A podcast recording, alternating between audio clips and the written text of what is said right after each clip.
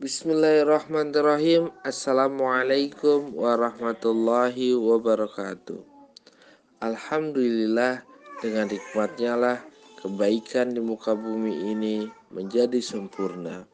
Pada pagi yang berbahagia ini ada satu pesan untuk kita semua Agar senantiasa agar makan secukupnya saja Tidak berlebihan dan tidak mengikuti hawa nafsu karena Rasulullah Shallallahu Alaihi Wasallam bersabda dalam hadis sahihnya al mu'minu ya'kulu fi mi'an wahid wal kafiru ya'kulu fi sab'ati am'a.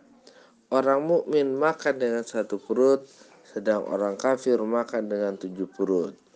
Nah semoga hadis ini mengingatkan kepada kita semua dan kita bisa melaksanakannya untuk senantiasa makan dengan secukupnya saja. Semoga hari ini bermanfaat bagi kita semua. Wassalamualaikum warahmatullahi wabarakatuh.